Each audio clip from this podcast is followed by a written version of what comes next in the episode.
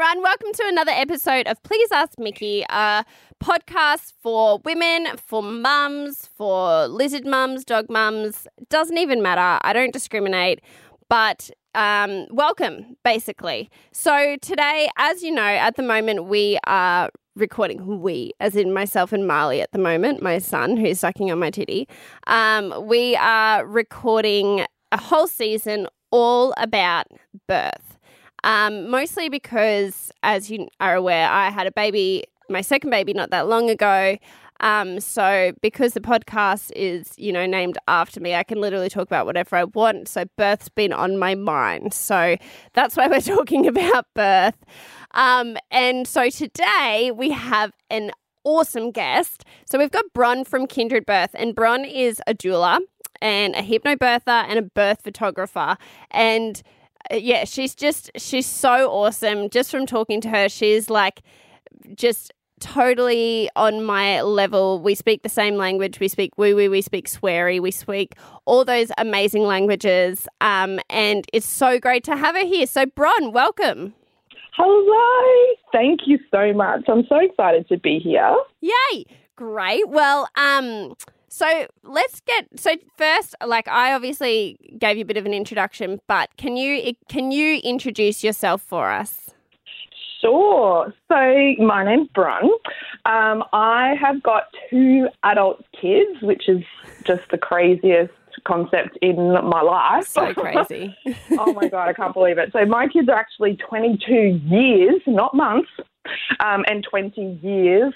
Um, I feel like I've grown up beside them, really. So it's um, it's definitely been such a crazy time. But um, I started off as a birth photographer.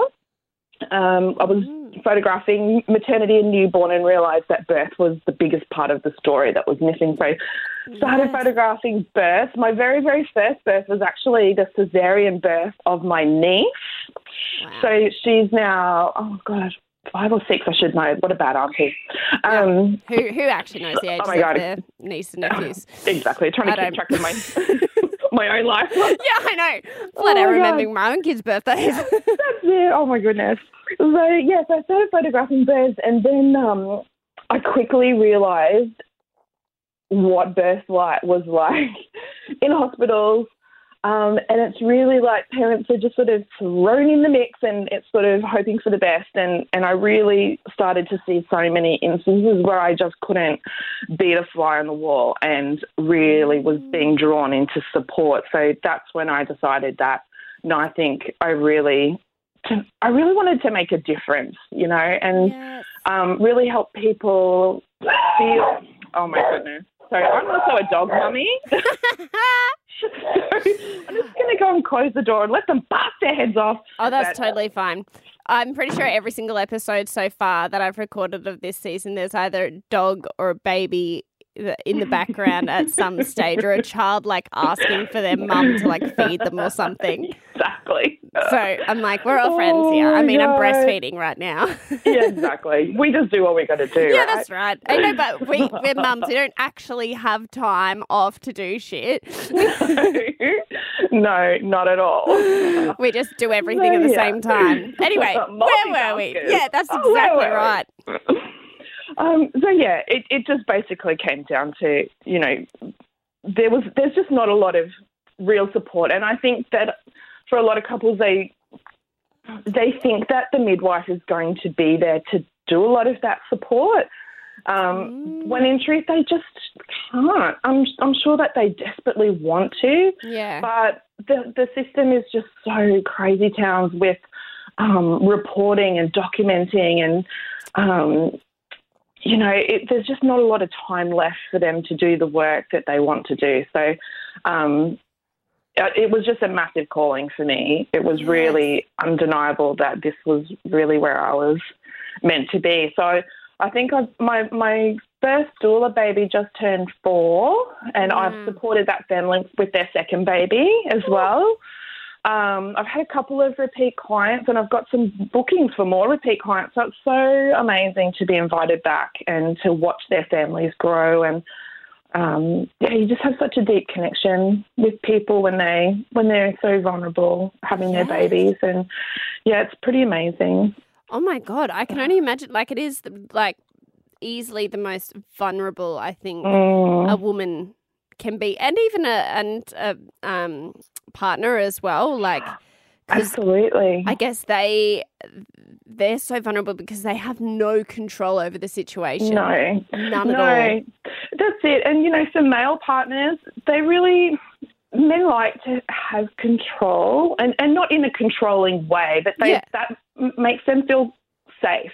Yeah. and confident when when they feel that they have an element of yeah control over certain situations and when they've never seen labor before it can be really confronting and, and when their Mhm. woman is looking at them with those big eyes like just i need What you have to you help fucking me done to me? Oh, yep, that one. Yeah, yeah, yeah. Oh, see, I don't. I actually, I love that. I love that whole concept. It has never happened. I think I've been to um, I think I've, I've been with about 80, maybe a little bit more birds, and I've never once had anybody say that. What, you, what have you done to me? this is No, your fucking fault. yeah. I definitely see that those eyes, those big, you know, cow eyes, Yeah. like, please, please do something. And for them, they're just lost. There's a huge weight on their shoulders to be the only person um, in that support role. Oh, big you know, time. and, And it's really hard. And seeing someone you love in pain is so, all you want to do is do it for them. Yeah, yeah, yeah, yeah, and and especially because we're socially um, groomed to pity women in pain in labour. Yeah. You know, we we So need to come in and rescue them, and I'm like, no, stand with them and watch them find that inner power and and let them discover these things for themselves. And the pain is just part of the process, and um, it's a huge peeling back. And there's you know the rite of passage moving from maiden to mother. And it's going to be uncomfortable physically sometimes not all times some people really experience their labor as an intensity rather than being particularly painful but Mm. you know spiritually there's a real facing the unknown and, and looking at your past and, and wondering how do I step forward and, and that can be hard for, for a male partner and even for a female partner too that have either they've not experienced labour for her, for herself or Mm. or even as as a witness. And again, I think it's really a cultural grooming back into pity, Yes. So needing much. to rescue. Well, and I guess like we live in a society, I mean, we're getting better, but we have for so many years lived in a world where women are seen as so weak and the Mm. weaker sex were, you know, Yeah. so like imagine seeing a woman in a situation where they are so vulnerable to yeah your first thought is like well not my first thought but i guess there's that thought of like they can't do it or you know Mm. like yeah that's so true Yeah, and then we do it and obviously we're strong as shit so Oh my god, yeah, and to to witness that after moment where they're like, Fuck yeah, look what I just did. Yes! Like, I'm the best. I just I just killed it, or you know, like holy shit, that was like way more intense than I thought it was going to be. Yeah. But look, you know, I'm holding my baby and I did this, and you know, i survived it i'm alive yeah, yeah. oh my god i know i had thoughts of like oh my god it like is this gonna go if this goes on for another i don't know how many hours i mm. might die Yeah. like yeah, yeah. And again, you know, it's that really masculine way of thinking, that linear, that it's Yes. progress. We have to get to this before this happens, and you know, women are cyclic, and and labour flows and ebbs, and it's not always a straight line from from A to B. And I think when we can really um, help women to understand that it's not it's not a destination, like it's not a a get to A to B. So it doesn't matter how long it's going to take. It's really about staying present and in your body and working with what comes up, and even if it's unexpected, and just sort of really stay in the here and now. And it doesn't matter then how long labour's going to be. I mean, and God, for some people, it's the short, sharp ones that get you. Yeah. you know, I. I had two of them. Oh Both Oh my God, labours really? Under three hours from start to finish. The first time I felt anything until I was holding my babies were less than three hours, and it's just like, oh Holy oh my shit. God, you can't even process what really happens because it's like you're just hanging on for the ride. This whole other force is just doing it for you, and you know, sometimes it's those yeah wild, crazy short ones that are the. the What do you feel sort like- of Really. Well, I mean, you had too short. I always think this, like, for people that have really short births, whether the baby comes out and they're still like, you're in shock enough, like Yeah. when you're when you have a long labor and the baby comes out, and you're like, holy fuck, I can't Yeah. believe I actually made it through that, and I have a baby in my arms. Yeah. But when it goes so quickly, you don't have. I guess when your labor's like a bit longer and you have time to really think about what's Yeah. happening and like, yeah. holy shit, like, you, know, you work so hard to get that baby out. Not saying you don't work hard when it's short, but does the bubble come out and you're just like, what the fuck just happened? yeah. Yeah. I swear I Well, just and like that's blinked. the thing. Yeah, the short, sharp ones, it can be really hard to sort of um, put, piece it all back together because it Mm. just it's this whirlwind. So I always said I would would have loved a longer labour. You know, people think that's really crazy, but I really wanted to experience it more, more and be a bit more present in my body. And yeah. um, but yeah, it was it was a a crazy ride. And I guess like because you definitely feel everything happening. Like you feel things Mm. opening, you feel things moving, you feel the pressure. Like you feel it Yeah. all, and so I guess that kind of like connects you to what's happening a lot more, and does like Yeah. really put you in the moment. Um, That's it. my, what do you think is the greatest? What What do you think is the greatest not problem, but I guess fear or issue that women have when it comes to birth that you've experienced that you've seen as being part of so many births? Mm.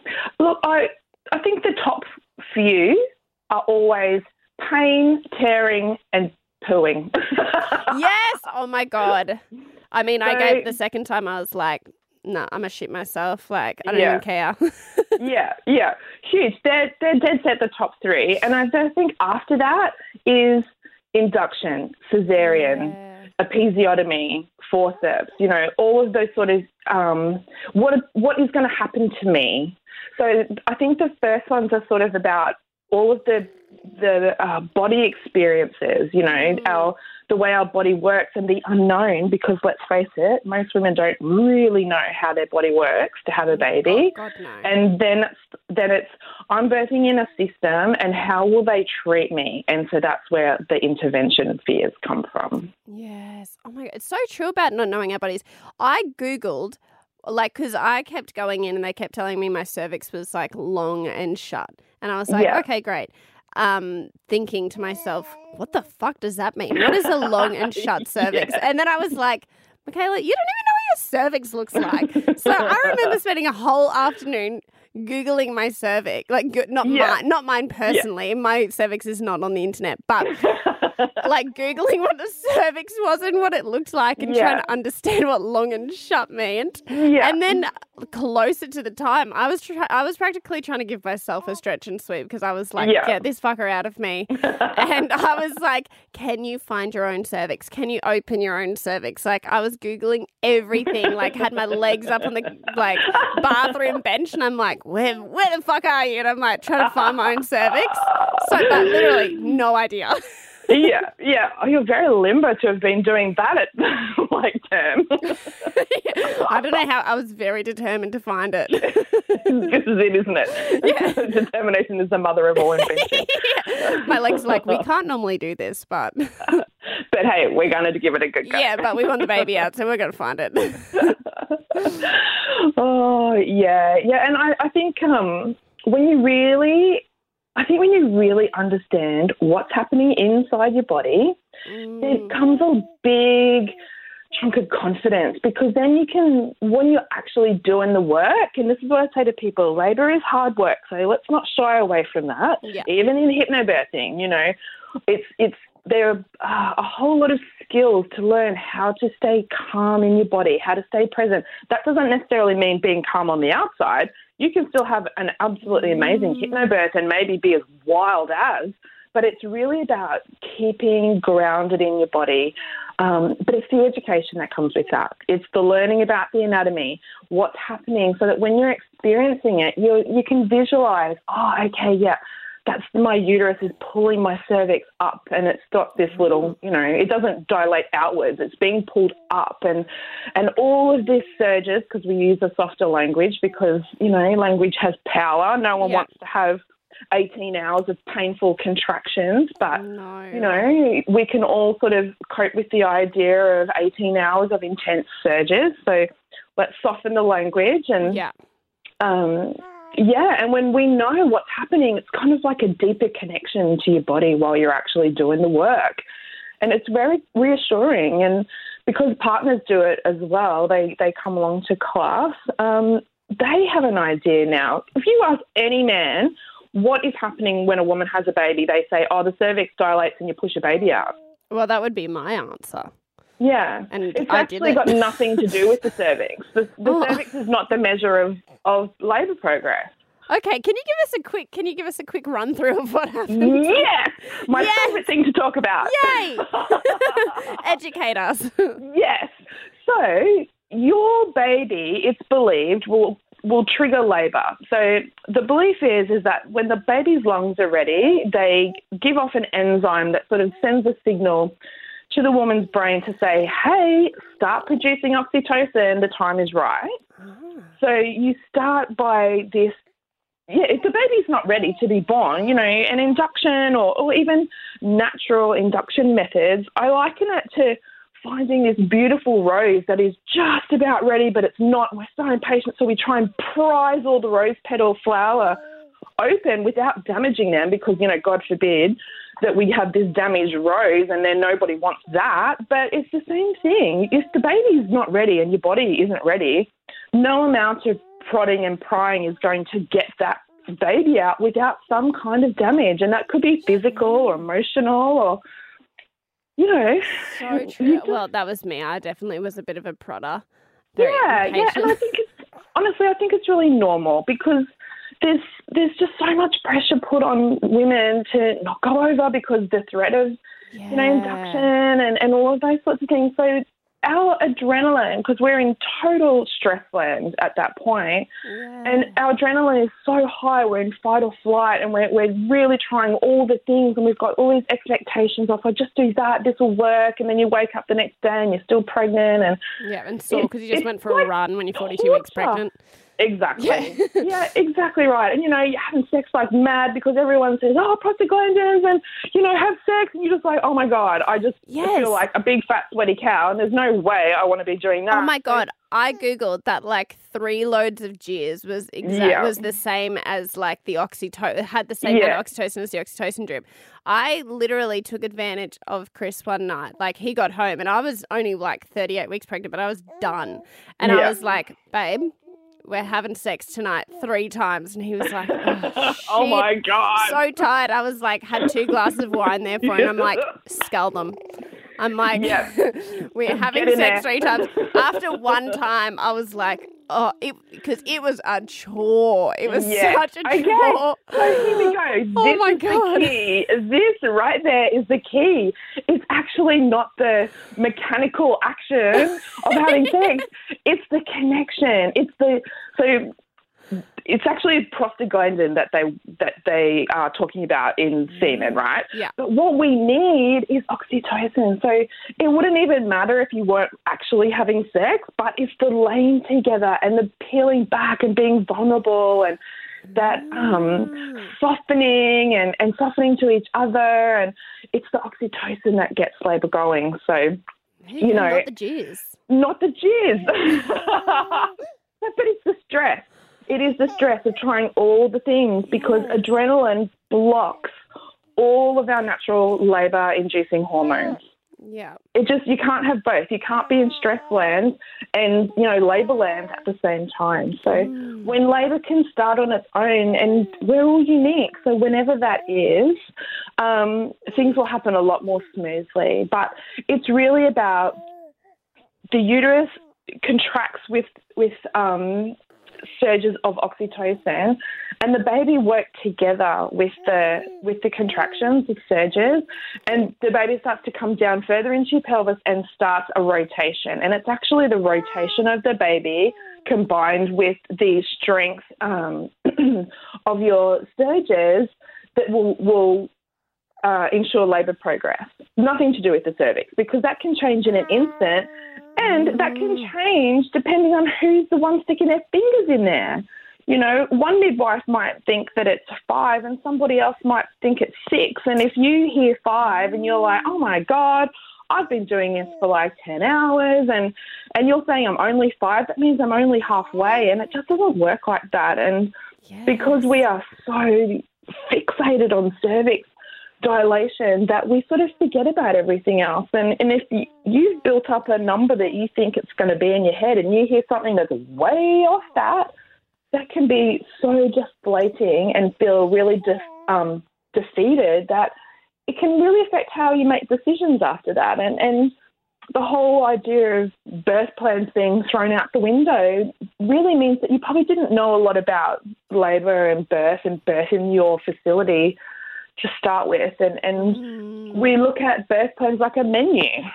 Yeah. I want that and I want that and I want the water birth and I want this and I don't want to use drugs and then and then the minute something happens, it's kind of like, oh, but the next step in my birth plan was this and now that's not happening. And it's they think, well, now I have no options. So it's really important that to use your birth plan as research and find answers to questions that maybe you didn't realize that you didn't know much about and so that your birth plan becomes a very wide range of options and decisions so that if something happens, okay, well, let's look at something else and and learning that you can actually say no to things as well as mm. saying yes and maybe maybe not just now, but can I think about it and can you tell me something else that we could do and and not just be the good girl saying yes because there's a white coat mm. in the mm. room that knows everything and knows yes. nothing about you or or your or your desires for birth or the way that you want to feel, and it, and it can become very um, patronizing and and feeling that oh you don't want to rock the boat because you know the doctors know everything. Yes, and you're almost surrendering to them well, as opposed to yourself. Exactly, because when we are in such a vulnerable state, um, we become very suggestible.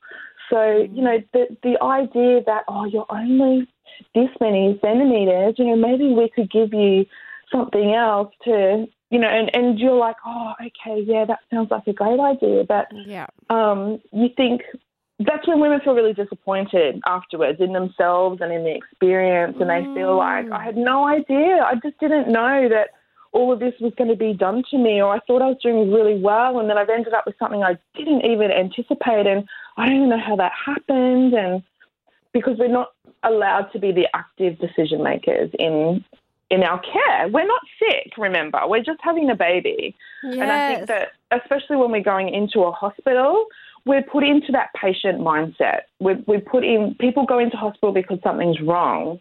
And really, nothing's wrong. We've chosen to birth there because we feel it's the safest option. But you know, it's it's uh, there's a disconnect between you know how a hospital sees birth and how women see it. So it's um yeah, it can be really challenging, especially if you don't really know what you're getting into. If you don't really understand the system and you don't understand what's happening in your body, and you know ways that you can help yourself. Yes, that's so true. Absolutely.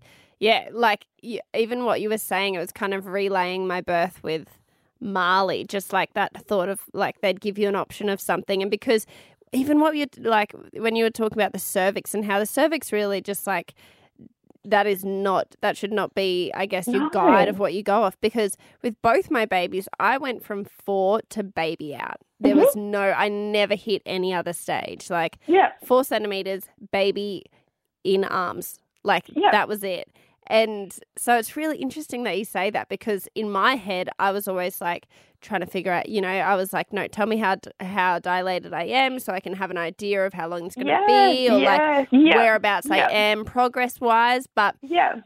By and doing that, keeps yeah. you really in your brain. Yes, it It did. keeps us thinking and you're sort of like analysing and, and none of that is productive work in, in labour. Mm.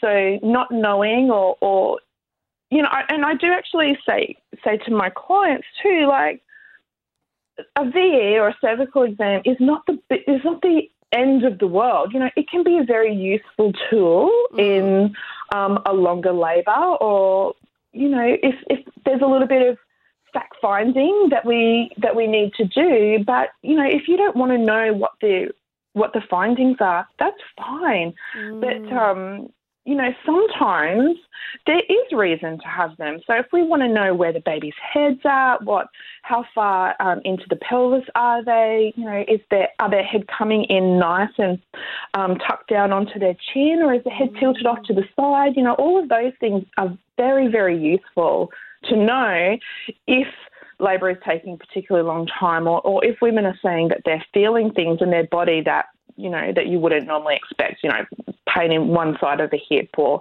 or if you're observing and they're having these really wild surges and then this really little weeny one afterwards. It's they're all sort of indicators from the outside that maybe this baby isn't coming into the pelvis in a in the best way, and that you know knowing that we can do something about it before you wait for hours and hours and hours and mum's exhausted and the only thing left is to break waters and put Synto up, you know. So mm. sometimes there is a reason why having having them and not going on dilation. Let's not even look at that, but let's see where the baby is in the pelvis.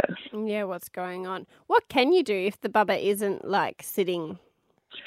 Yeah, Right. so with my clients, we start doing a body balancing um, protocol during pregnancy. So we do we follow some spinning babies or optimal maternal positioning um, uh, activities, and it's all about um, aligning the pelvis and the soft tissues and um, increasing mobility so that the pelvis is free to open. So people sort of think that it's all about the bony pelvis, but it's really that our bones are just a, a, a sack of, you know, like our skeleton is a sack of bones in our body, and it's really only our um, muscles and ligaments that hold them in place. So if our muscles or ligaments are not functioning well, we're not able to open fully the way that we need to to have a baby. So all of that sort of thing starts in pregnancy.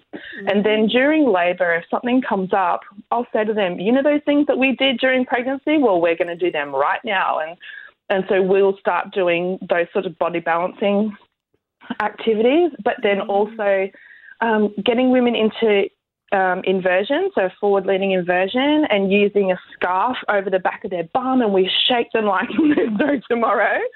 um, and that can help bring a baby just out of the pelvis a little bit. And with the other alignment protocols, means that then the baby has another chance to come back into the pelvis in um, in a more aligned way. So having their chin tucked well down onto their chest and um, and things like that, and, and really using lots and lots of active movement to be able to wriggle this baby. It, it's like trying to put a key into a lock. Mm. Sometimes the key will just slide straight in, and you turn it, and it's done. And other times you've got to jam that bloody key, in, you got to jiggle it, and pull it out, and Pull the door in and- and shove it back in again, and Yeah. you know, and sometimes that's how we have a baby as well. It can be very physical for some people, but you know, no less empowering or positive or, or negative. We're we're very quick to label things and we all sort of Yes. aspire to these labels, but being able to be open to whatever presents itself in the moment and have the confidence that we can work with whatever comes up. You know, it, it, we get through to the other end and you're just like, yeah, man, we did that. Look what we did. Yes. Yeah. That's so true. And yeah, like it's so true about the labels and how we instantly it's like either cesarean birth or it's a Yeah. natural birth or a birth with drugs or this birth or Yeah. a um yeah. I heard of a different one the other day. My friend had a brow birth. Yeah, so that's when the baby's chin is not ch- tucked down onto their chest. Yeah, and go and so face as they're coming in, yeah, it, the the contractions and the, the pelvic bones actually pull the baby's head so they face forward, and it just means it's a much bigger diameter Yeah. um, of the baby's head to come through first. oh So- yeah, she got her shit got effed up. Oh, absolutely, absolutely. That is a that is crazy. It doesn't happen very often. yeah, I, But um, that's it. You like, I feel you th- you think you've heard it all, and I mean, you probably Yeah. would have as well. But I, you would be, Yeah. I guess, constantly surprised because no birth is. That's the amazing No. thing about birth. Like, I feel like it's just so. That's why I want to talk about it so much because it is the most insane thing. Like every story is unique. Yeah. Every labor is unique. Every like actual pushing and birthing and whatever part it is, pregnancy even like it is all so unique and so intense and amazing and incredible Yeah. and Yeah. sometimes traumatic or whatever it is. But yeah, oh my yeah. god, we need to talk about it. I know, I know. And I think just taking expectation out of it because one of my clients that I supported for both her first and her second baby, her first baby, she birthed, she felt so comfortable. Like it was challenging, don't get me wrong, but yeah. um, she was just like, oh my God, that was amazing. And then during the care for her second baby, everyone was like, oh, you had such an amazing fast first birth. The second one's going to be so easy. And Mhm. so, you know, everywhere she was going, you know, all the midwives, oh, it's just going to be so amazing. You're just going to love this. And then second time around, it was harder. And it really blindsided them because they really had built anticipation that this was just going to be a really easy birth or something similar to first time around. And it made it really challenging to sort of Mhm. wrap your head around it while it was happening because it wasn't what they expected and and to be able to um, work with what is coming up Yeah, um, that is actually really exactly what happened to me. yeah. yeah yeah, yeah it happens all the time And you think because like you've done it before, you can do it, Yeah. and like you do it again. And I just didn't put in the same care that I went did with the first one because I was like, yeah, oh, like whatever, a baby's got to come out. I know I can do it. Blah blah blah. And then you get in there and you're like, he was Marley was posterior, so it was more Yeah. like Yeah. challenging. And I was like, exactly and they kept saying, oh, hun, but you go zero to a hundred, and I was like, it's been eighteen hours. Like, yeah no, it's Yeah. not going zero to a hundred.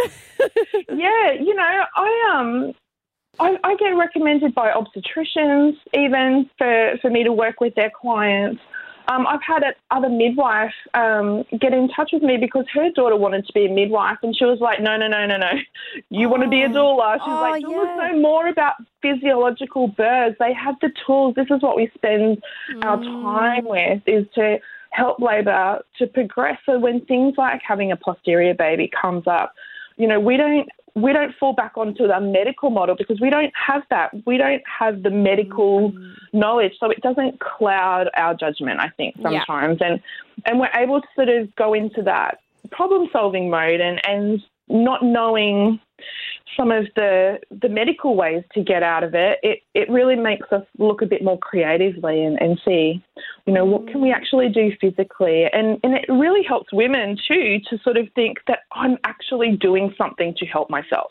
Yes. You know, I'm I'm not just sitting back and waiting for somebody to come and do something to me. I get to Mm. to do the work myself to resolve whatever's coming up. And and I think it's really when this when the baby's posterior, um, that's the perfect time that we want women to feel powerful and not defeated. yeah. And you know, just having your waters broken and putting the Synto up to get your contractions stronger to rotate the baby doesn't really always help women feel powerful. no.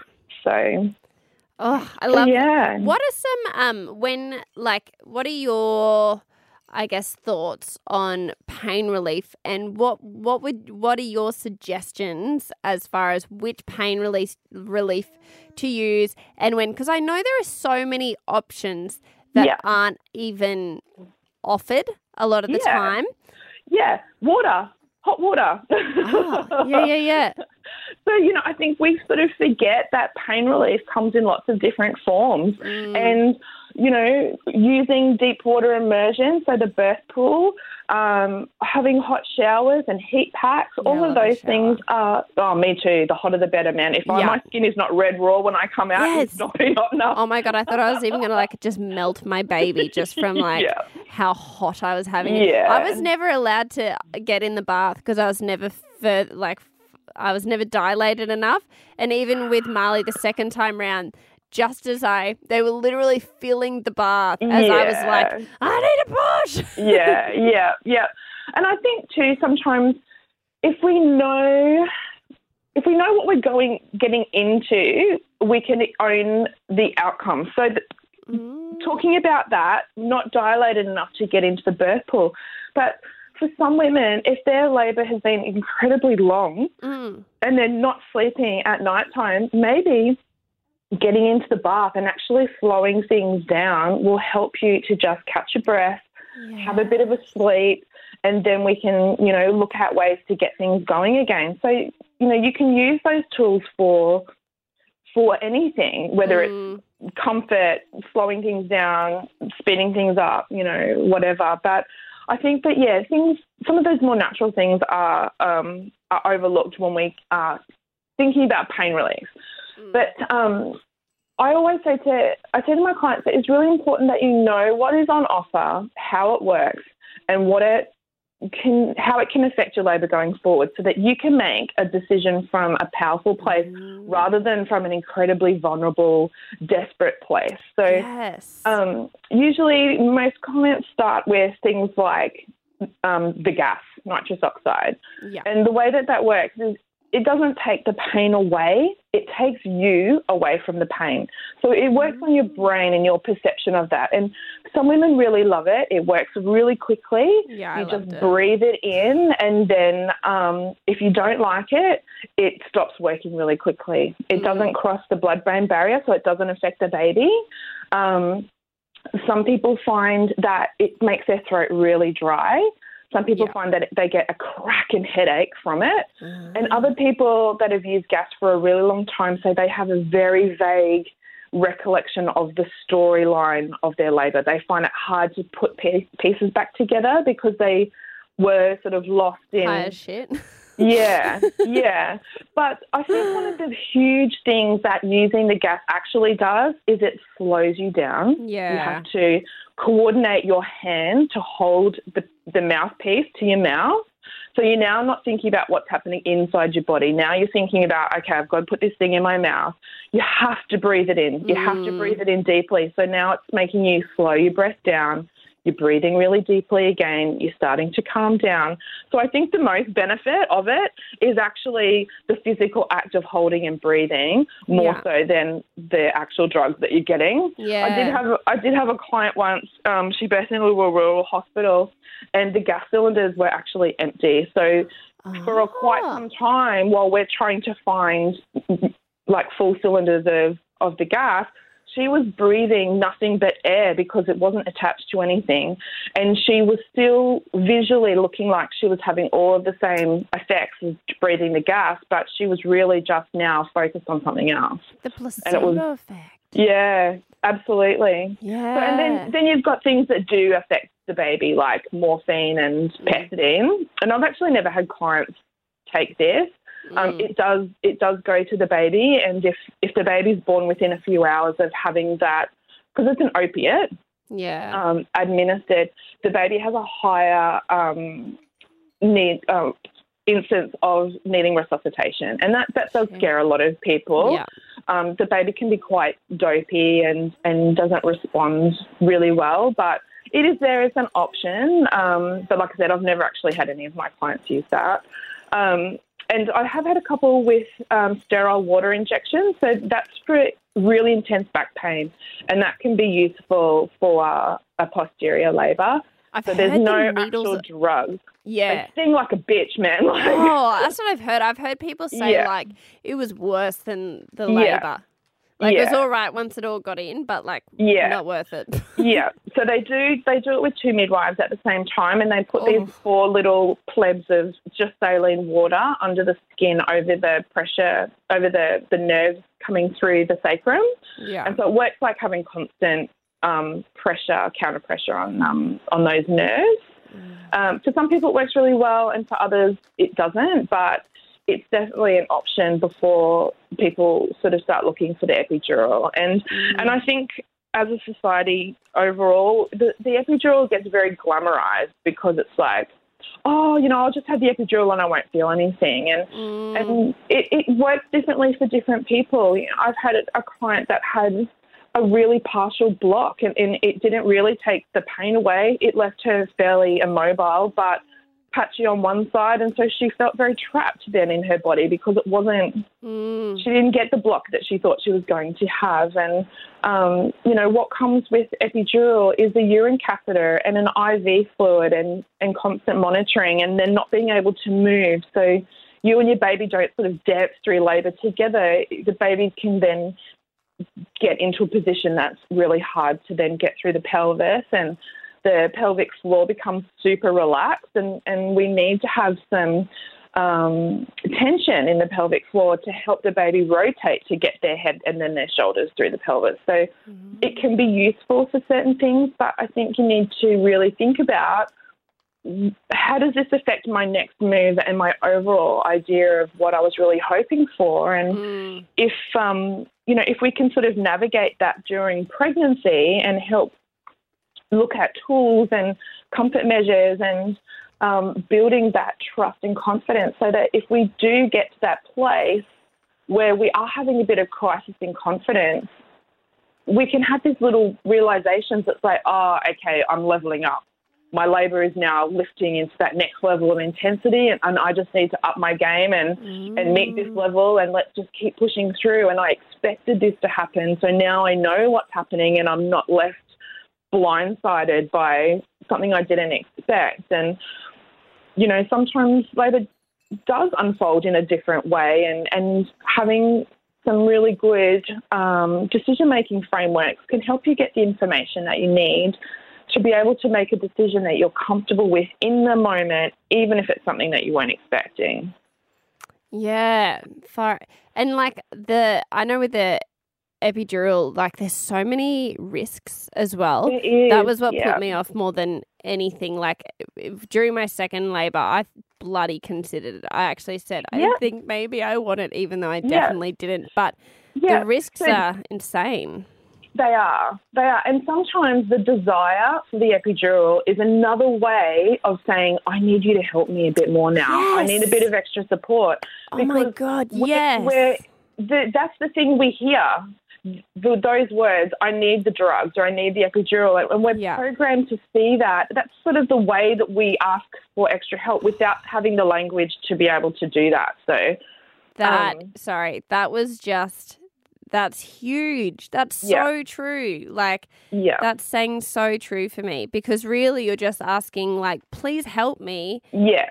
Please help me in a way that Yeah. not shoving a needle in my back. But like I don't know what else to say to be able to get the it. help that I want. That is it. That is absolutely Ah, it. And and you know, for midwives in a busy hospital, they might not have um, the time to be able to to give that extra support Mhm. then.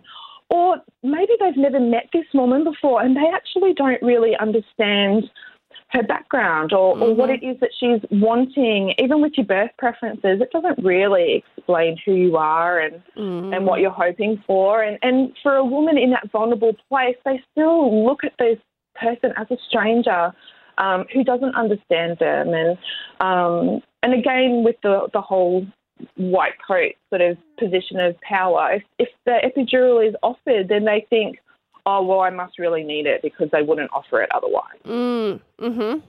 Oh, You know? yes. Oh my God, that's huge. I'm still just like that. Like I know I've already spoken about how huge it is, but yes, that is so like just that that moment of like, yeah, we don't know what else to say. We don't know, Yeah. like especially a midwife. That's exactly right. They've got heaps of shit on. They don't Yeah. really have. They're not being a douchebag. They just don't have time to like sit beside you and birth for Yeah. 18 hours with you. Yeah, yeah, exactly. That's exactly right. And and I think that's the thing is that I, I think sometimes the whole thing with doulas and midwives is it's almost like one's vetted against the other. But you know, we both are there for women, and we both Mm. want the same outcomes. But you know, a midwife has one hand tied behind her back in a system that doesn't necessarily really support or believe in in childbirth being a very empowering, normal physiological event. They see it as a risk management that they Yes. that they need to keep control of. It's like you can't control a, a cyclone. it's an act of nature, and that's what's happening inside a woman's body. It's this this huge act of, you know, Mother Earth whirling through a woman's body, and really we just want to create a container around her so that she can feel safe to do whatever it is she needs to do. You know, if she needs to vocalize and and you know howl and scream. I had one mum that mm. She was just like, "This is just so fucking hard. It's just not what I thought." She goes, "I'm so angry right now," and I'm like, "Babe, grab that pillow and you swear your guts out, darling. If that's what is going to make you feel better." So she's just got her head buried in her pillow, and she's like. Fuck! I fucking hate this. And you know Oh what comes God. with that is this massive rush of endorphins. Yes. We've just had these are our body's natural painkillers. She's just had this massive emotional release, and for her, swearing in like a, you know, whatever into a pillow was the emotional release that she needed. Where others, we need to cry. We need to howl and let out all of that built up energy and expectation and pressure from what we thought things were going to look like Yes. And that makes people uncomfortable around us. So, you know, we feel like, oh, we can't make noise because what will people think? When really all you want to do is get in there, get guttural, and Yes. start howling. Yeah, you know, it's like and- animalistic, isn't it? Like, it is. It is, you know, and to have those people around you that's like, yeah, man, get in there. Scream. You got to do. get pissed off. care. Absolutely. That's so you know? true about like not wanting to, like, just so classic of us, just like still wanting to be polite and not like yeah. put. Yeah. I was in labor and my, like, the whole time, even with both births, I was like, I don't want to put anyone out. Yes, oh, I know. I know. me- meanwhile, I'm trying to push a human out of me. Yeah. And I'm like, I just would hate to put anyone out or make anyone do anything that's annoying or like, yeah.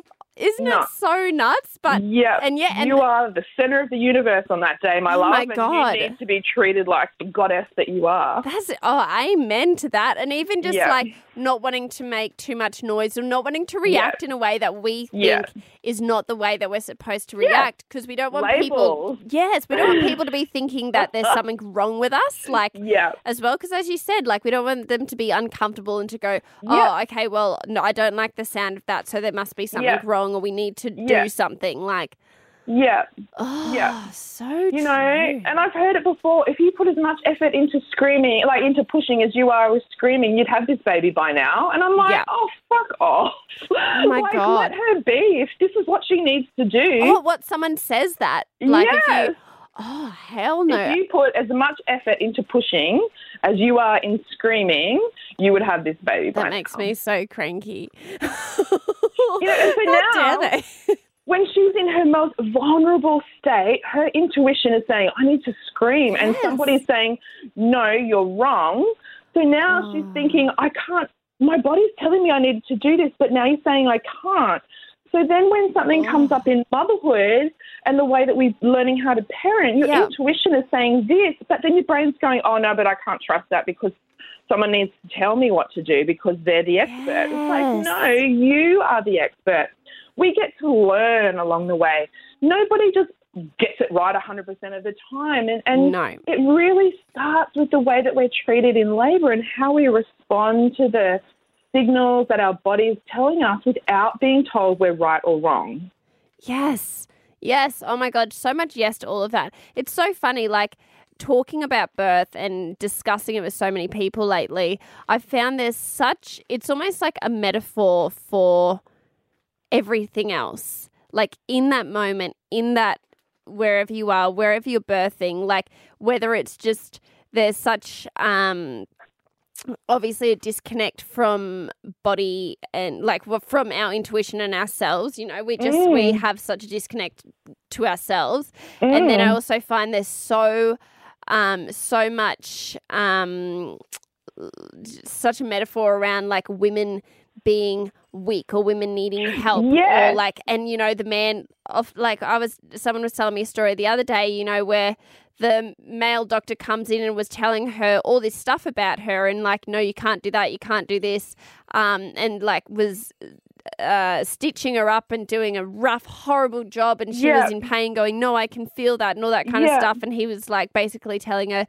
"No, shut up! Like I've got shit to do." Yeah. and just yeah. that whole thing of like did you like even just birth is so wild this is what uh this is what gets Yeah. me is like we we birth and because it's just something that you know women do every day we're supposed Yeah. to just almost disregard it because like we all do it you know like it's not a big deal and it feels like in the in the moment it feels like it could go forever or it could go really whatever it is but then Yeah. once it's done you handed the baby and it's like the birth is done. You're not supposed to like even talk about it, think about it. You're just thrown straight into you motherhood. grateful to have an alive yes. baby. Oh, yes. I know. And your birth went well. Everything's great. Blah blah blah blah blah.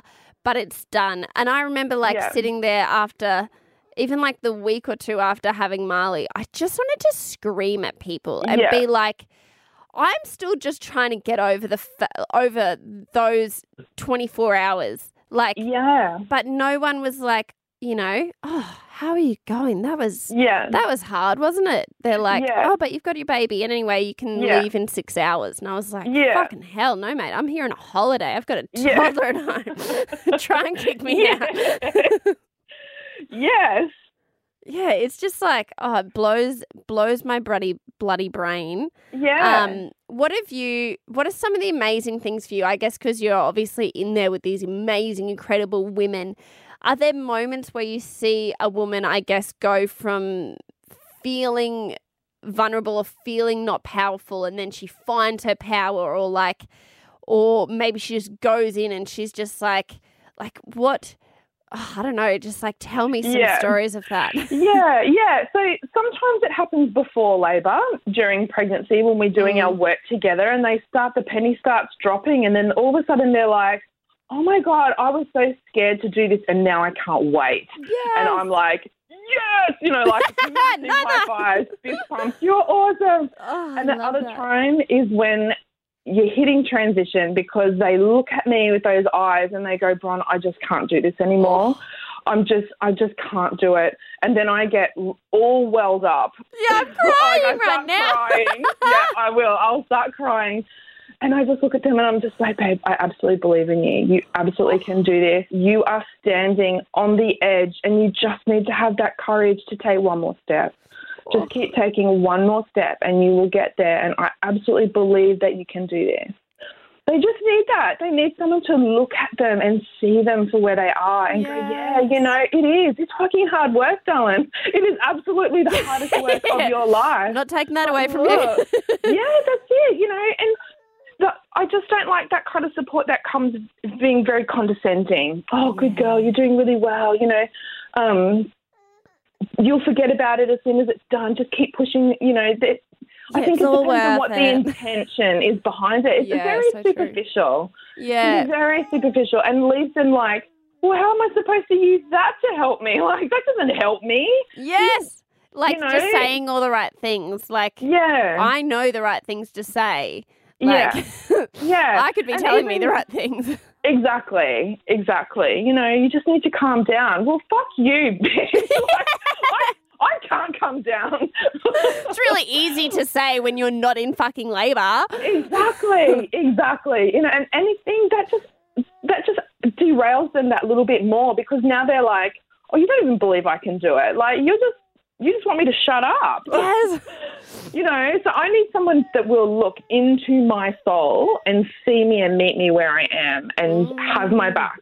The biggest, you know, cheerleader around that will be there through thick and thin, you know. Hold that vomit bucket, man. If you start spewing, I'm happy because that means that we're getting there. That that's that one of those signs that the baby's moving down, they've got a, a, a big hormone shift and the the pressure's coming off your stomach now and all of a sudden you can't stop spewing. Yeah, oh, yeah, I was a great. Good. Spew more.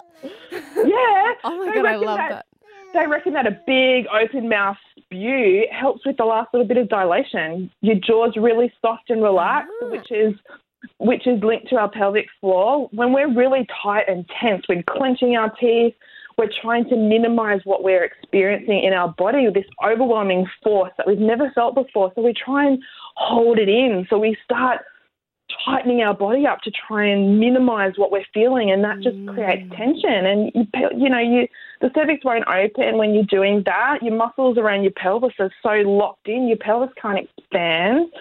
So having a big vom that just like opens everything up and yes, and it's amazing how clever our bodies and even the babies like yeah it blows my mind. Often we think that our body is working against us or even our baby's working against us for whatever yeah. reason, but there's always a reason. Like there's yeah. always a reason for all of those things. Like yeah. I've heard amazing stories where um you know women like the like bubble wasn't turning like when they were pregnant you know yeah doesn't matter what they did how much acupuncture they did whatever it was bubba wouldn't turn and so they ended up having to have a C section and yeah. they'd done all the hypnobirthing, everything, ended up having yeah. to have a C section. And they realized that when they did the C section, that I can't remember what it was, whether it was whether it was the placenta or there was something blocking. Yeah. So sometimes it's a really short cord. Yeah. Oh, yeah. So that the, so that the baby would never have been able to get out through the pelvis yes. because the cord was so short. Oh my god! Yeah, and it's yeah, just like so amazing. Like if they tried to birth naturally, yeah. it just would have gone to sh- just it would been a shit yeah. show. Absolutely, absolutely. You know, and and I th- think that people sort of don't trust in something they can't see. Mm. So you know, the baby is a big part of this, but we don't know what's going on inside, and, and we don't know what's happening there for the baby, and and they do have ways of um, ensuring that their birth is the birth that they need too, and, and you know, that's probably a bit woo woo for some people, but no. it's um, it's part of handing that trust and surrender over to something that we can't control and we can't see, and and really um, accepting that sometimes things are definitely out of our control, especially when you've tried all the things, you know? Oh my God. My first thought when you said that was, what a metaphor for life. Like you were talking about, you know, we don't trust things that we can't see, yeah. or like, I was, I mean, everyone that listens to this should know that I'm a bit woo woo. And I like that to me was just going like the the universe basically like yeah. you know and it is like the baby the baby that is it's an entire universe in itself that's yeah. an entire little human being and like you yeah. know we are lucky enough to just be the uh, vessel that the vessel takes it like brings it into the world but isn't that so true? Trusting, yeah. like, and they know, they always know, and they know what they're doing, and they're looking after us, and they're looking after yeah. them, and yet we have so little faith. Yeah, yeah, and even acknowledgement that the, you know, for a lot of people, they don't even realize that it's a baby. They're so fixated on labor and birth and doing all the right mm. things. It's like they even say afterwards, they're like, oh, you, you totally forget that you get a baby at the end. And it's like, holy shit, and, now what I do? yeah, like, oh my God, I got to take this thing home. Yeah, um, God, this is like a life sentence. so, you know, when you can start right back in your preparation and really considering that the baby is a cognizant living human. You may not hold them in your hands yet, but they are here. And, mm. you know, would you make some of the same decisions if you could actually hold your baby in your hands? Like, imagine that they are, they, they're here, you're parenting. So a lot of your labour preparation and, and where you choose to birth, these are parenting decisions because they affect the baby as well. Um, let's speak let's talk about preparation mm-hmm. um mm-hmm. there's a couple of things i want to talk about one like what you recommend to help you know a woman prepare and the other thing i wanted to talk about um was home births and mm-hmm. have you done many home births or any? Um, I have, yeah, I have um, had a few. Um, well, let's discuss that first. What is okay. like? What was your experience, and what are your thoughts on home birthing? Honestly, if I had babies again, I would have them in, at home. Yes. Yeah. Um, the very first home birth that I was present for was I was the photographer, and they mm. had done hypnobirthing, and I was literally gobsmacked. I was like, "Oh my god, what am I witnessing? This wow. is like a birth that I just did not even know was possible." So this was before I was a doula. Um, and the partner was just so present, and it was just so relaxed And you know, the kids were there for the big kids were there for a little bit, and then her friend came and took them away. And then you could see the switch in her. She just got down to business and got on with it, and um, it was just amazing. And the the best thing about home birthing is, is you have continuity of midwifery care. You are Mm. seeing, you are choosing a midwife who aligns with you. Yeah. You see her throughout your whole pregnancy. You're so familiar with her. She knows you and is part of your family. So when it comes time to call her in, you know, she sees that as one of the greatest gifts that you can give her is to be invited into that space and witness the work that this woman will do to bring her baby here. So it is amazing. And the the amount of stuff that they bring with them is mind blowing. They're like a little mini portable hospital, you know. But a, a home birth midwife knows what normal birth looks like. They trust the process. They trust the work that women get to do, and they don't have the same reservations um, about birth. You know, they aren't doing inductions unless it's absolutely necessary, and then they would move into hospital to do that. You know, they they believe that labour will start in its own time when mum's happy and healthy and baby's happy and healthy and and if that situation changes well then they work together to to work for the best outcome but oh my you know people are really scared of home birth. And sometimes they even worry they're like oh it's birth's so messy. But all the midwives that I've ever worked with you know by the time mum's had a shower the birth falls down everything's cleaned up cups of tea has been made there is no mess. Oh. they usually put the washing on so you know they're absolutely amazing they are just amazing Oh my god! Um, so yeah, I'm pretty sure every home birth that I've heard of, or and I've also heard of ones where they planned on having a home birth and they stayed for as long as possible, but yeah the midwives aren't. They're like they're not stupid. As soon as if they think that there is any risk for anything, yeah they will take them. You go straight to the hospital. You know, like you're always safe. Yeah. Yeah, you are always safe because your midwives, once they join you, they don't leave you. So, you know, Mm. unlike birth in a hospital, maybe your midwife is looking after two women in two different rooms or maybe more. So, Yeah. at home birth, they're there. They're there with you. They, they know the nuances of, of normal progressing labour without having to, Mm. to stick their fingers in to see what's going on. They can read women. Yes, So and I if- guess they're you're not an inconvenience to them either. They're not trying to like hurry your yeah. birth along because you know they need the suite and however long it Yeah, is. yeah, yeah, yeah, yeah. And so the trust is there for the birthing women that if my midwife Mm. thinks that there is something, you know, not right, yeah. I trust that her decision, she's making this in my best interest and she's only concerned about, you know, the women they serve. So, oh, absolutely. I think that home birth has been one of those sort of victimized, witchy, you know, Mm. they're going to bring a sage stick and a candle or something, and you know, they I'm like, we're bring just it. going to we're going to zen this baby out. I mean, half the time when things go really well, they don't even need to they don't need to even open their their hospital bag, you know, their Yeah. their kit that they can bring.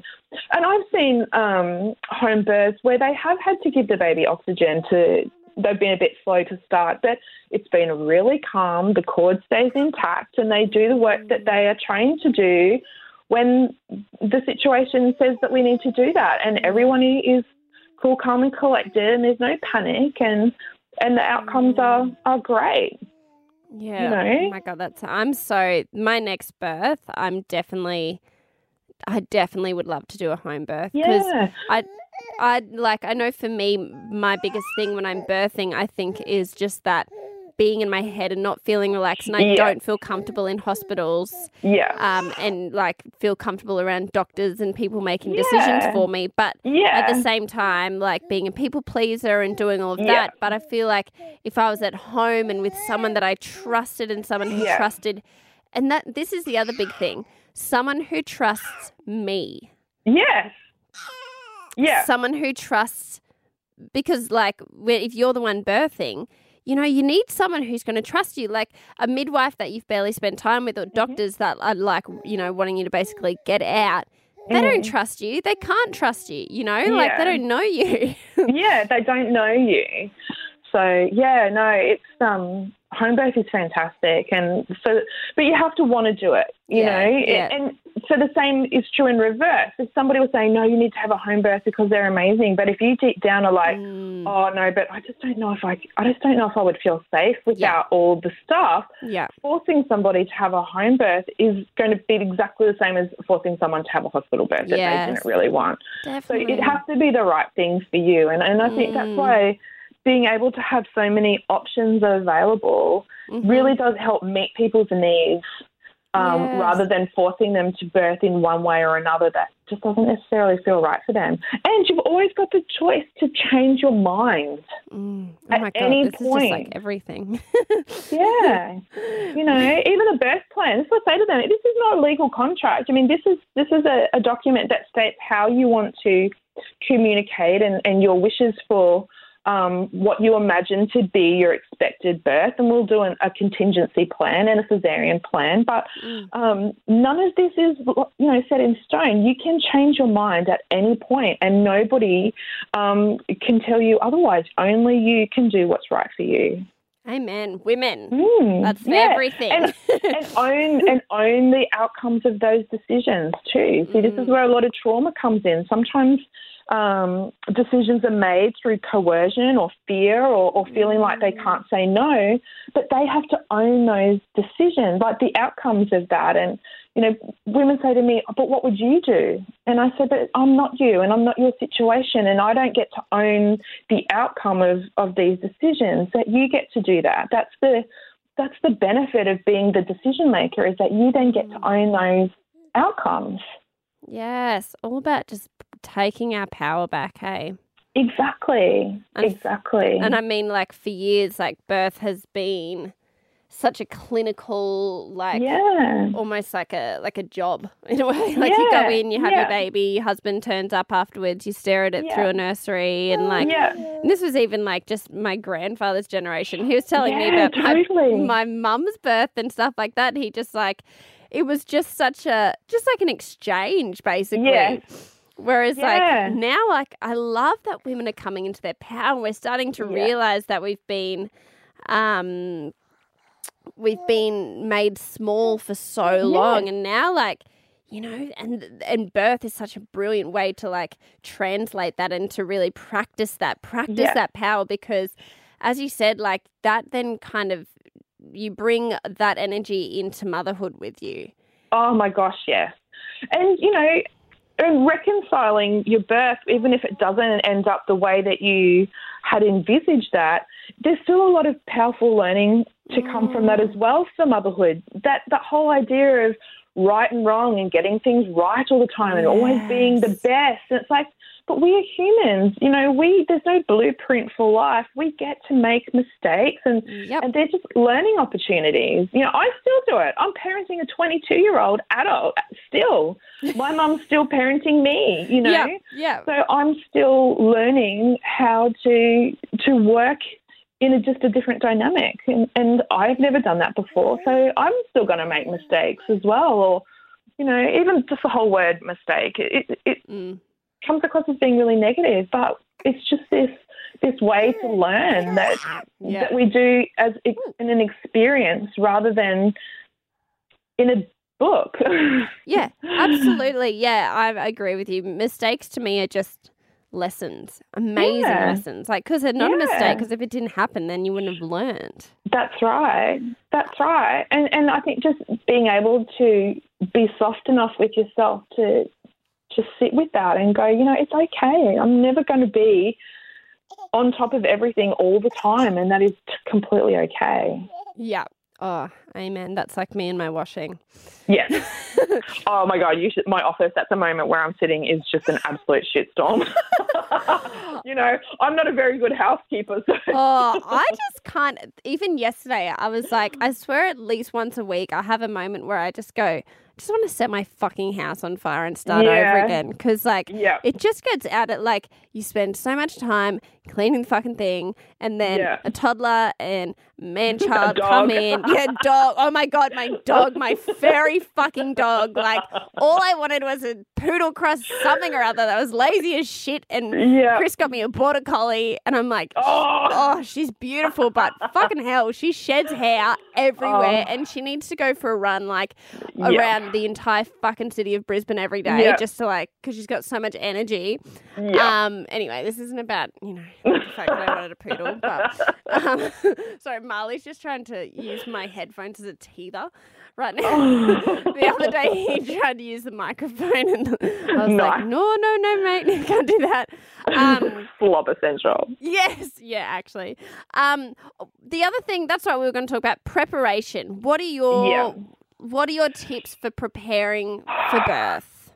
Uh, look, I think learning how your body works Yes. is a huge because there's so much confidence comes with that. So understanding that, understanding that you're not necessarily going to fit this linear model. You're not going to tick all the boxes and, and fit in all the squares, you know. So and that's okay too. That you're an Mm. individual. So let's look at your preparation and care as an individual and not an average because it takes a broad range of people to get the average and then they expect us all to be average. So Oh, that yeah. would be Blanket. um, yeah, prepare your body. It's like it is an it is an endurance event.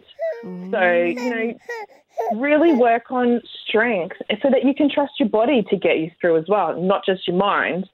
Um, what do you mean as in like prepare do you mean like doing weight sessions or like going to Oh, just yoga or like just general fitness. You know, um, Yeah.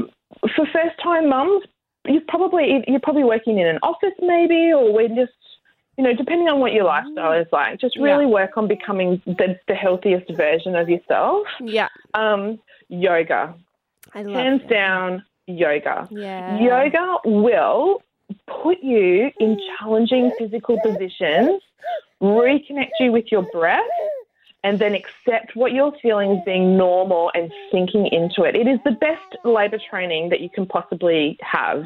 Mm, Prenatal yoga. yeah. I and make sure that you see an actual prenatal yoga teacher, not just a, a yoga class that's going to adapt for for pregnancy Mm. because um, what you'll get is a specialist yoga teacher who specializes in pregnancy and birth, and they will then layer on a whole lot of extra um, knowledge and the repetition of positive is a huge thing. You know, you can wish and hope as much as you like, but when you're getting the same information from lots and lots of different people, that starts to sink into your subconscious and you really start to believe rather than just hope. Yes, so um, true. So yeah, It's like an definitely affirmation. yoga. It is definitely, Mm, and I think it's the one activity that really, whilst you're not getting the physical contraction feeling in your body, you're definitely in a in a position where oh my god, my legs are burning, or Yeah. but instead of falling back into that same um, coping mechanism of tightening up, shortening your breath, just push through and you'll get get it done. It, it really Mm. cements that soften into it, connect to your breath, accept that this is okay, and just sit into it. Yes, So and it does mental really. training as well. Oh, totally. That's why I love yoga. Like for me, it's getting me out of my head and into my heart. So really, Yeah. definitely helps with that. I yeah, because I did prenatal yoga with both of mine, and Yeah. again, like absolutely loved it. Yeah, for that reason, just like Yeah, working your body, but mostly just that mental, getting out of your head, Yeah. getting into your Yeah. heart, and sort of Yeah. like yeah, moving into your body. yeah. And, and I think too, definitely getting your partner on board. Mm, yeah. That is that is huge for pregnancy preparation because if they understand, um, if they understand it and are accepting of pardon me, of normal birth, Mm. You know, because if if your partner is fearful, they will tend to side with um, risk aversion. So you know, if if your care providers are talking about risk, they will all that's all they hear, and they just want you to be safe as well, and they don't necessarily understand. Um, you know how some of these suggestions affect what you're hoping for. So when you do that preparation together, um, your partner can be your best wingman. Really, they're the Yeah. ones that can be that voice for you if you can't be the voice for yourself. Um, and people say that to me all the time. I just wish that they could have been there for me. Mm. Um, you know, they they felt that they were being coerced by their partner as well, and, and that can be really really challenging. So when um, when your partner's on board, they have total faith in you as well, and um, they can really help to back you up if you're finding yourself being really challenged. Mm, and I guess then they So- like what we spoke about at the beginning, like they don't feel so they feel like they've not got eh, some sort of control, but they're involved. Like I know I'm a bitch. I basically like I was like I can do it on my own. Like Chris, just leave, like leave me alone. Just like sit in the corner of the room, and I've got this. I just need to get into my own Mhm. space. But then afterwards, looking back, like there. I wish that I'd got him more involved. I wish that it was Mm. something that we did together and like, you know, I Mm. wasn't trying to be like an independent woman that just didn't need no nobody. Yeah, yeah, and and I think it's really important that for the for birth partners that they have a bit of training in mindset as well, Mm. and that what happens in birth suite stays in birth suite, and you know that your your woman is going to behave in a way that you've never seen her before, and that it, everything is completely okay. That Yeah. um, she may not be able to communicate with a very pleasant sentence, and that she might only be able to get three or four words out, and they may not be very nice. So No. don't take that to heart. And when she looks at you and calls you back, you come. And when Yeah. she pushes away, you go away. Yeah. You know, you just have to meet her where she is and accept that it could be completely irrational, but still being able to be there. A lot of guys don't want to do the wrong thing. No. So if they do nothing, they can't do anything wrong. Yeah. And so they tend to retreat. And when women really want them to be there, they don't know how to be there. So Yeah. having them being really integral part of your preparation, um, Mm. reminding them that this is the beginning of their fathering as well if they're first time. I mean, it's always easier second time around because men have got a bit of an idea of what um, what it's going to be like Yeah. and so they can sort of reflect on their own experience and, and step up where they feel they need to. But first time, it's always really hard. And I think for same sex couples, I have few same sex couples, they Mm. just have a different way of communicating. And Mm. um, most female partners just tend to get it, even though it's their body isn't doing it, and it's still strange for them, and, and it's they don't want to see their um, partners in pain either. But I think that they often have a way of communicating where they can just sort of sense. I think that's just being a, woman, woman. being female, is just they have a bit of a I guess we're not so afraid of emotions and like we're not afraid Yeah. of like yeah, like just a not a rat well, look, I'll use the word irrational, like a rash Mm. you know, that's the word that we've been given, the irrational feelings or like yeah. the anger or the sadness or the whatever Yeah. it is, like because I always think of birth like I feel like you feel almost every single feeling to its epitome, like the Oh, epitome completely of heightened. Yeah. Yes. And so, like, I guess as a woman, we are emotional beings. That's what makes Yeah. us so bloody brilliant. Yeah. But so it's it's like, yeah, I guess same sex couples, that would be so much easier because Mm. they could understand and they could, Mm. yeah, be on that level more, not be afraid of those feelings and emotions. Yeah. Whereas, like, I yeah. think men, they see us, you know, turn into like a fucking animal and are like Yeah. yelling at them and screaming at them or like crying for no reason or spewing our guts up or whatever it is and they're like holy shit this is way be- out of my. Exactly. Because it's very confronting, yeah you know. And they see those sorts of physical, um, you know, vomiting or, or pain and hot and cold, and you know, they see them as as a, a, path, a pathology, like as Yeah. something's wrong. yeah Where yes. we know that this is just completely normal and that It's it's, all part of okay. it.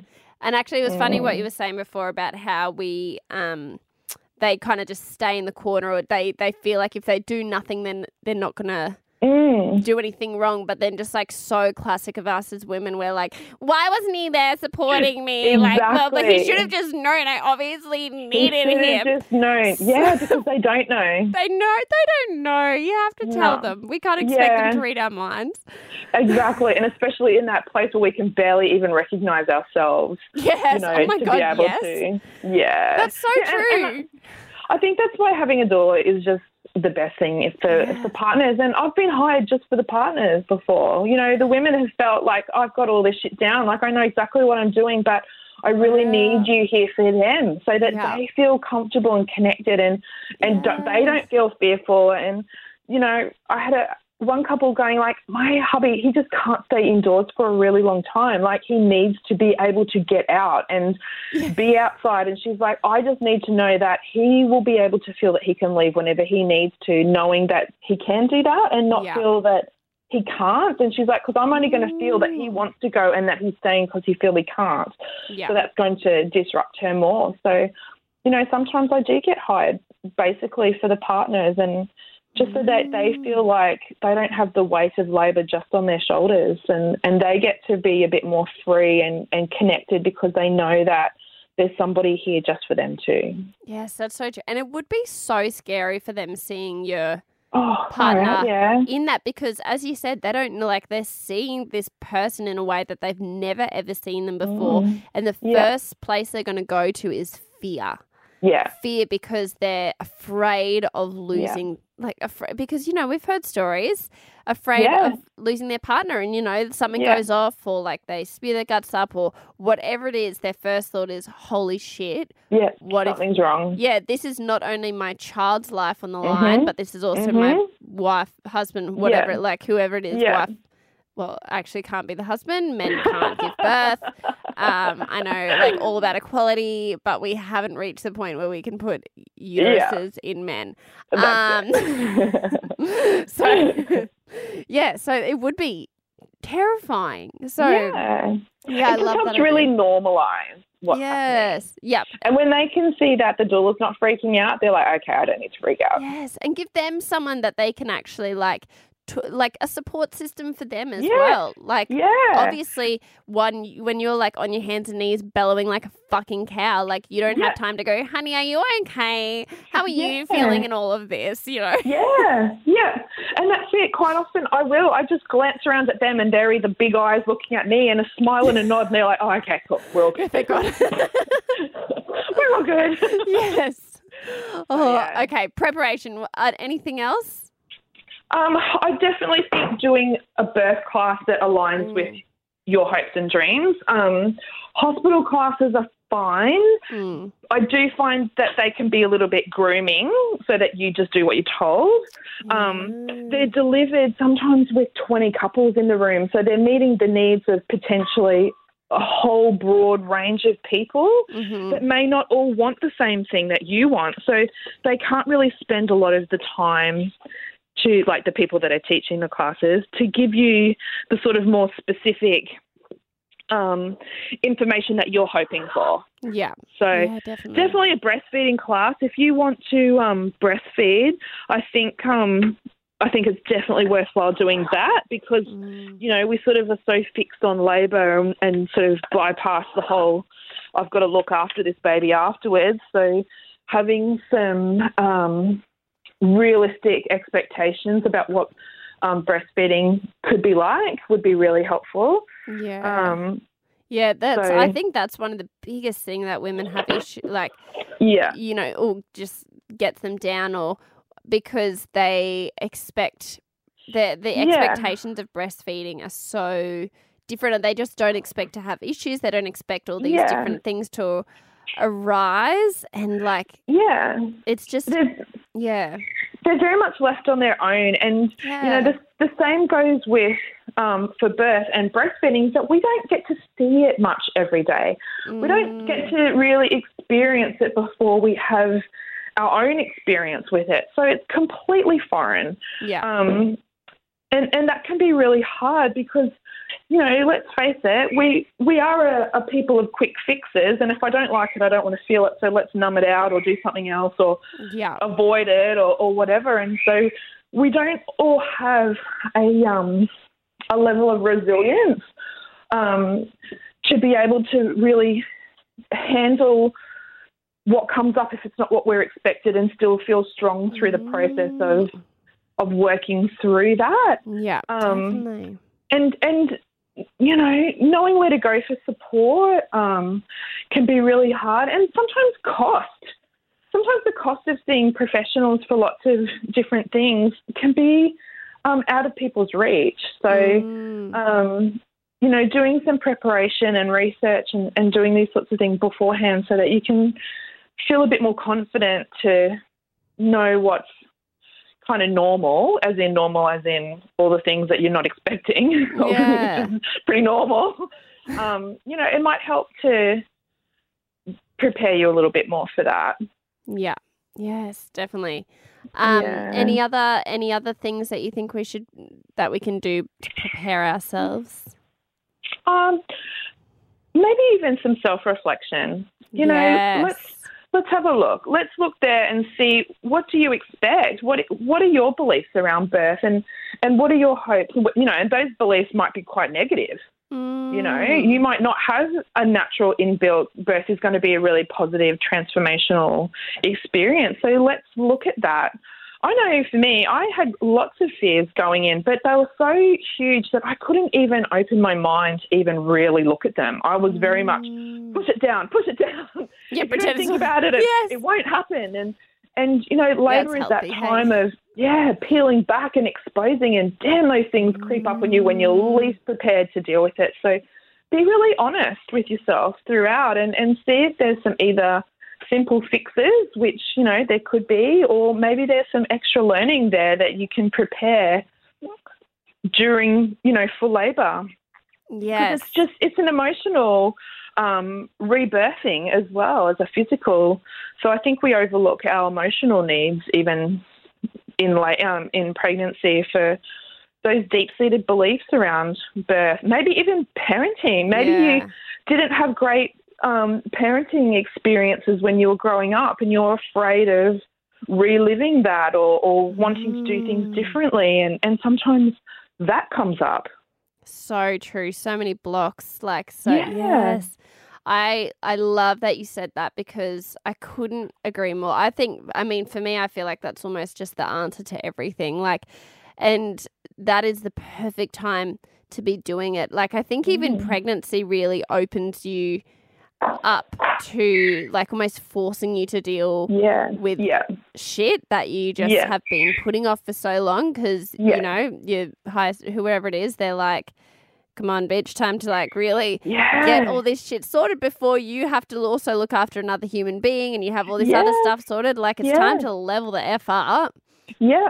Yeah, because our identity is going to change. Yeah. We don't, you know, we're no longer, I mean, even if you're married, you're still a single entity. You're Yeah. only responsible for yourself Mhm. because, you know, your partner is another human being that has their own ability to be responsible. oh yeah they're not the other half of your whole or whatever yeah, it is yeah. So, but you're going to turn into, you know, this person that is going to have this little human that is completely dependent on you. And, and Mm. sometimes that can be really scary. So, oh yeah you know, it's it's all a you know, my husband hates the word journey, but it is. I mean, it is a transformation from maiden to mother. It's it is a life um, changing experience, and I think that we can either embrace that unknown Mhm. and know that we don't have all the answers, and and and look at it and go, yeah, I'm scared as fuck about what's Yeah. happening, but it doesn't mean that I can't look at it in a way that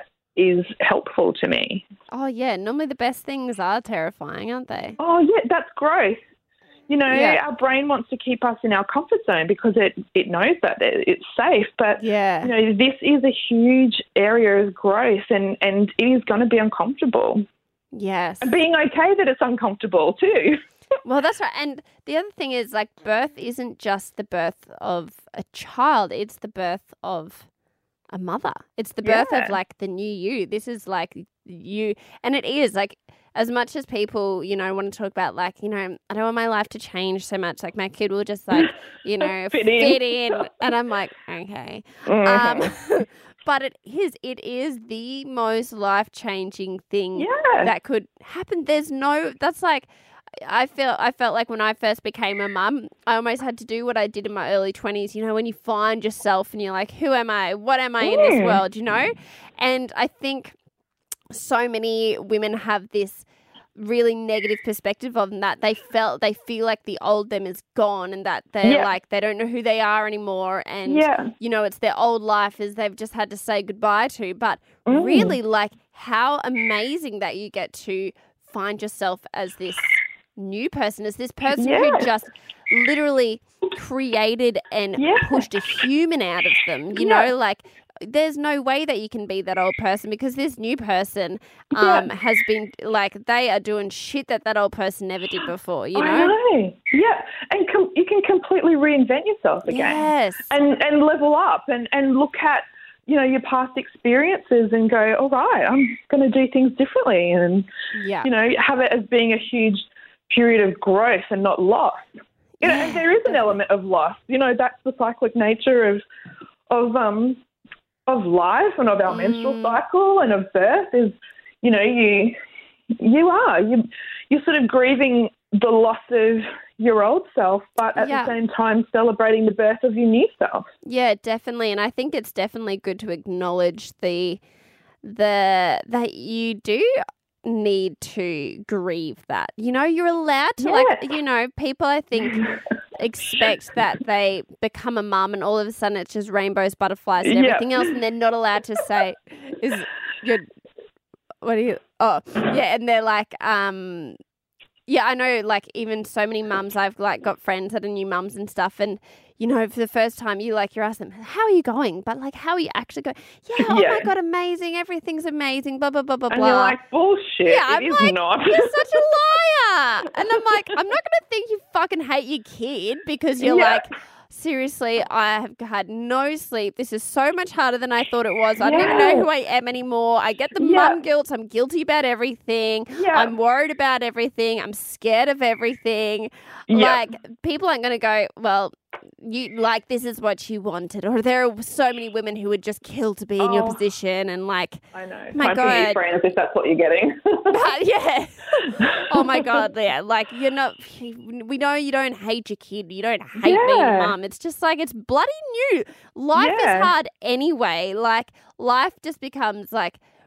And, and it's and it is it's like so amazing and it's so incredible but it's just like to to even feel that and to feel how amazing it is and how incredible this new life is you have to go through all of the Mm. challenges and birth is the perfect example of that you have to to be able to get to the side of having a child, you need to go through that shit first. And it's just the Yeah. same as parenthood. There is like yeah. regressions, there's shit that, you know, I always say like a regression is sort of like being punched in the face, but then given like, you know, a, a bouquet of flowers afterwards because it's like, you know, they scream for no reason for like, you know, Yeah. 48 hours straight and then they Yeah. smile for the first time. And you're like, motherfucker, you have no I idea what you know. just put me through. But that's just Yeah. parenting. It's just being punched in the face and given Yeah. a bouquet of roses because Yeah. they smile. They make you so happy and everything's Yeah. so worth it. But at the same time, they trigger the fuck out of you. Oh my God, yes. Yeah. And they reach into every pocket of your soul Yeah. where you hide all of those insecurities Oh, and they rip them out and they're like, see, remember this? yeah, shit, yeah, they're little mirrors. They're just like I always think that when my daughter just like triggers me, I've now got to a point where I'm like, why? Why is Yeah. this triggering me so much? And she's probably going to continue to trigger me for the rest of my life. Yeah. And Yeah. because that's and it's now now I know that it's a great thing because kids need us to level the fuck up. They need us to be the best version of best versions of ourselves. That's why they seem like they're making our life hell and trying to, you know, break us down and make us cry every day. Yep. But really what they're asking is like be better. I Yeah, know you can be, Be better. yeah. Be, be present with me right now. Yeah. You know, and, and the expectation might have been that it was going to be like this, but the reality is different. So let's just to get in deep and dirty with, with reality and where we are right now. And how, mate? Yeah, I love the reality of it. That's the most brilliant thing because that's how we just become like, oh, like you realize your strength. You realize how to say no. You realize how to stop being a people please. All these things Yeah. that like you can get away with when you're not responsible for another human being. Yes. But when you're responsible for another human being, Yeah. you can't keep saying yes. You Yeah. can't just keep sitting there and being polite all the time. You have to, you Yeah. get to a point where you're like, I can either have a shit time or I have to start stepping up. Yeah.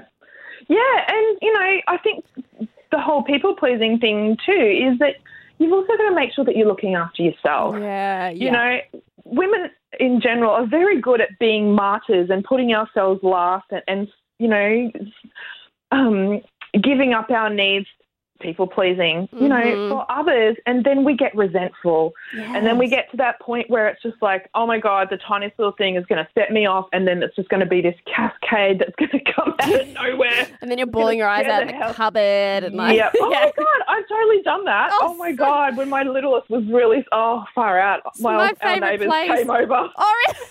and they were like, are you okay? And I'm like, do I look okay? I'm obviously not okay. I was sitting in the cupboard crying my eyes. oh my god, that's my favorite place to go. I go into the walk-in Oh. and I crouch down and I hide within the clothes, so I'm like completely unseen. And I'm Yeah. like, this is my spot. No one can bother me. Yeah. yeah.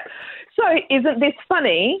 You think back to then when you're in labour and you need a dark, quiet place to really reveal that inner you. You feel safe in your cupboard in that dark place, small and quiet, so that you can really reach into that inner you and be vulnerable to acknowledge that shit just got real and that it's really fucking hard and that you hate your life right now. Yeah. but it's the same thing when we're having a baby, you know, it, they're just learning how to respect our needs and to find those places where we can really look at that and, and Mm. respond to that and and not feel like you've got to have it all together. Yes, You know? and listening.